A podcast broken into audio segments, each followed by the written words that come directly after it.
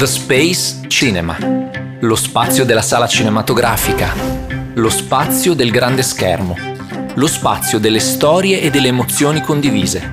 Le luci si abbassano mentre una voce vi ricorda di spegnere i cellulari. Titoli di testa, si comincia. Io sono Giorgio Viaro e questo è Lost in the Space, storie di cinema.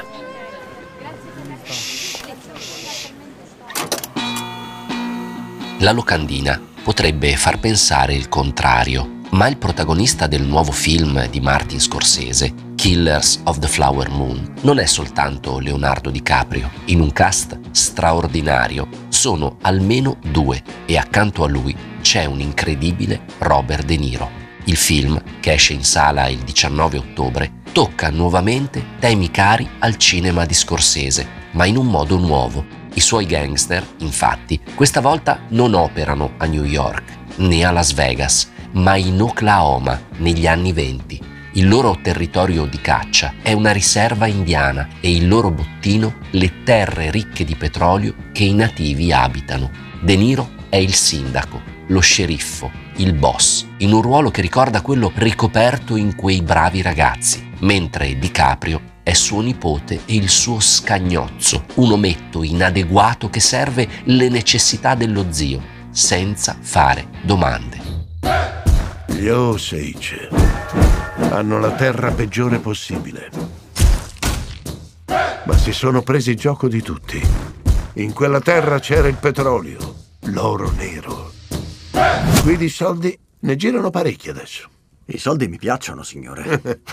è indubbio che anche in una carriera piena di grandi film, ogni volta che De Niro incrocia la sua strada con quella di Scorsese, ne escano quasi sempre dei capolavori, nonché i migliori film di entrambi. Così era stato di recente con The Irishman nel 2019, così è nuovamente ora.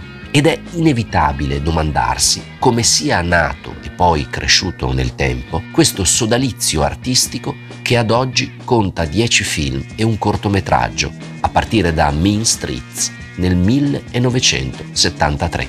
A parlare per la prima volta a Scorsese di De Niro fu Brian De Palma, De Palma era il più vecchio di quel gruppo di fenomeni che avrebbero reso popolare, oltre che rivoluzionaria, la New Hollywood e a cui negli anni si sarebbe aggiunta gente come Steven Spielberg e George Lucas. Ed era anche quello che fondamentalmente aveva scoperto De Niro, dandogli dei ruoli da protagonista in due piccoli film indipendenti di un certo successo, Ciao America e I Mom. Ma De Palma, in una certa misura, è stato anche lo scopritore di Scorsese, o almeno qualcosa di simile. Lo portava alle feste, lo presentava ai produttori, gli dava consigli pratici, lo andava perfino a trovare in ospedale quando aveva una delle sue terribili crisi d'asma.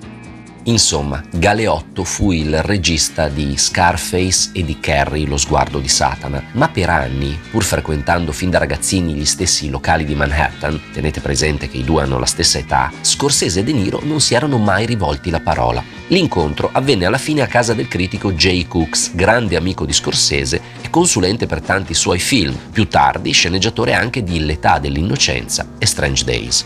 Fu De Niro a presentarsi a Scorsese e a iniziare a parlare del quartiere, degli amici comuni e di cinema in generale. Qualche giorno più tardi, Scorsese lo vide per strada con un vecchio cappello e decise che era perfetto per il ruolo di Johnny Boy in Mean Streets, l'amico fuori di testa del protagonista, arrogante, pieno di debiti e destinato a farsi ammazzare alla fine del film. Lo sai Mike, tu mi fai ridere, non te l'ho mai detto? Io mi sono fatto prestare soldi dappertutto, da tutti quelli del quartiere e non li ho mai restituiti, capito? Mai, perciò non potevo farmeli prestare più da nessuno, chiaro? Right? Quindi a chi potevo chiedere soldi se non a te? De Niro era cresciuto per strada a Little Italy come Scorsese, ma a differenza del regista aveva una stazza e un carattere che gli avevano consentito di fare a botte e quindi di inserirsi nelle gang di quartiere. Era quella natura da vagabondo di città nei suoi stessi quartieri malfamati, uno che sapeva tirare pugni e calci, che Scorsese aveva riconosciuto e che in Mean Streets, dove già tutte le ossessioni del regista sono presenti, aveva fatto esplodere. Nei primi film di Scorsese, De Niro fa un po' quello che farà poi Joe Pesci più tardi. Incarna personaggi borderline, violenti e inaffidabili Succede in Mean Streets e naturalmente succede in Taxi Driver, dove De Niro lavora nuovamente al fianco di Harvey Keitel. Ma dice a me? Ma dice a me? Ma dici a me? E con chi stai parlando? Dici a me? Non ci sono che io qui. Il film dimostra ancora più del primo quanto De Niro sia un attore fisico e istintivo. Per esempio, improvvisò la celebre scena dello specchio, per la quale la sceneggiatura non prevedeva battute, rubando il famoso Stai parlando con me? a un modo di dire che Bruce Springsteen usava durante i concerti. Il taglio alla moicana che il suo personaggio, un reduce del Vietnam che soffre di disturbi post-traumatici, si fa quando perde definitivamente il controllo, è invece legato ai ricordi di un amico di Scorsese dei tempi dell'università, Victor Magnotta, che in Vietnam c'era stato per davvero. Al ritorno si era messo a fare lo stuntman e una sera aveva raccontato a Scorsese e De Niro che se a Saigon incontravi soldati con il cranio rasato e la cresta, sapevi che era meglio girare al largo perché erano delle forze speciali ed erano stati condizionati psicologicamente per uccidere, anche quando non era necessario. Sia Scorsese che De Niro si sono presi negli anni la paternità dell'idea che Travis usasse quel taglio, il che lascia pensare che probabilmente l'abbiano avuta assieme. Magnotta morirà poi nel 1988, durante uno stunt in cui si getta al volante di un'auto dentro il fiume Hudson, senza più riuscire a riemergere.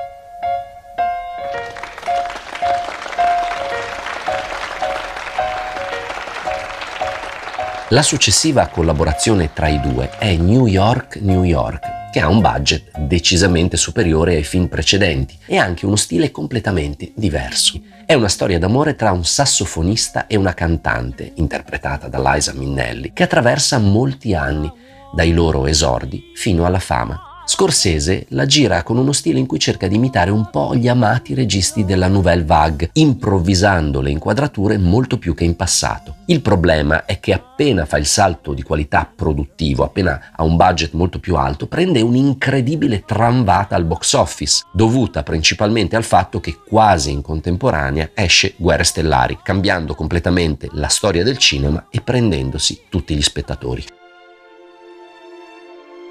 Toro Scatenato, il quarto film insieme del duo, ha una storia molto più lunga e complessa, anche per il periodo attraversato dal regista nel suo privato. A volerlo girare a tutti i costi è De Niro, mentre Scorsese di pugilato non sa proprio niente. Lavora alla sceneggiatura mentre gira a New York, New York, ma dopo il flop di quel film entra in una crisi creativa ed esistenziale molto pesante, perdendo completamente il controllo sulla sua vita. Divorzia per la seconda volta, frequenta rockstar, gira il mondo passando da una festa all'altra e fa un uso folle di tutte le droghe in circolazione, rischiando seriamente la vita e passando più di metà del suo tempo in qualche letto, in stato comatoso, pieno di asma e di cocaina. Paul Schrader, già autore dello script di Taxi Driver, scrive una prima versione della sceneggiatura di Toro Scatenato e questa già fila a meraviglia, scegliendo di raccontare la vita di Jack LaMotta partendo a metà, ma Scorsese non sa che farsene. Sono gli anni tra il 1977 e il 1978. Nel settembre del 78 Scorsese presenta al Telluride Film Festival un documentario musicale, L'ultimo valzer, dedicato al concerto finale del gruppo del suo amico Robbie Robertson, The Band. In Colorado Scorsese è ormai ai minimi termini. Durante la proiezione di un film dell'amico Wim Wenders deve abbandonare la sala perché comincia a sanguinare dagli occhi.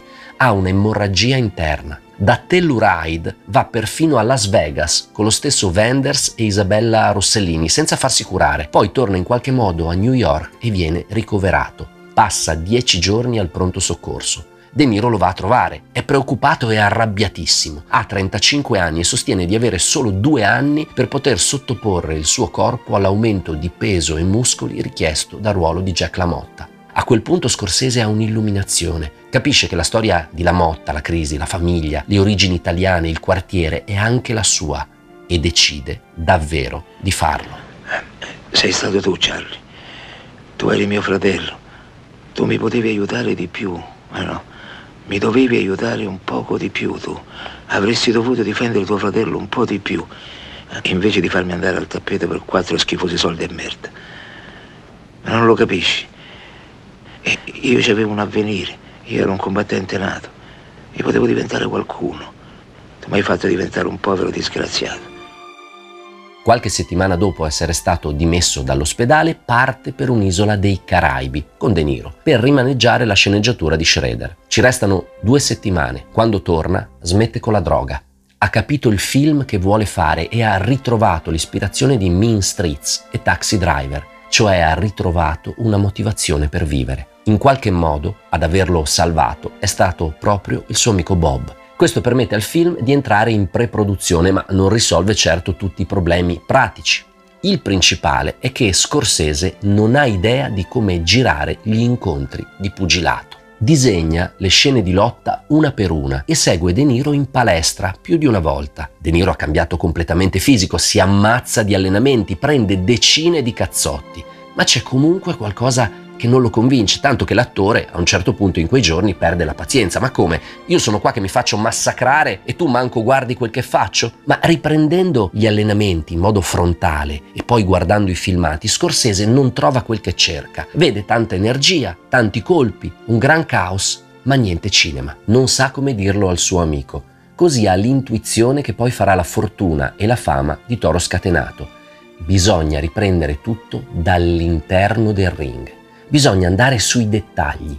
Passa settimane a disegnare ogni singolo momento dei combattimenti, poi gira per altre dieci settimane sul tappeto elastico, sempre tra le corde, prima di girare tutto il resto.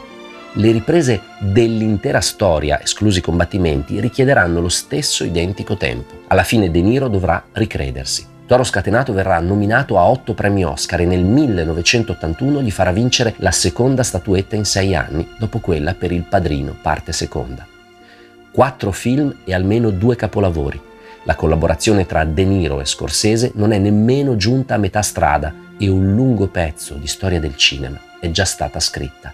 Come proseguirà questa incredibile collaborazione? Beh, ne parliamo nella prossima puntata di Lost in the Space, Storie di cinema.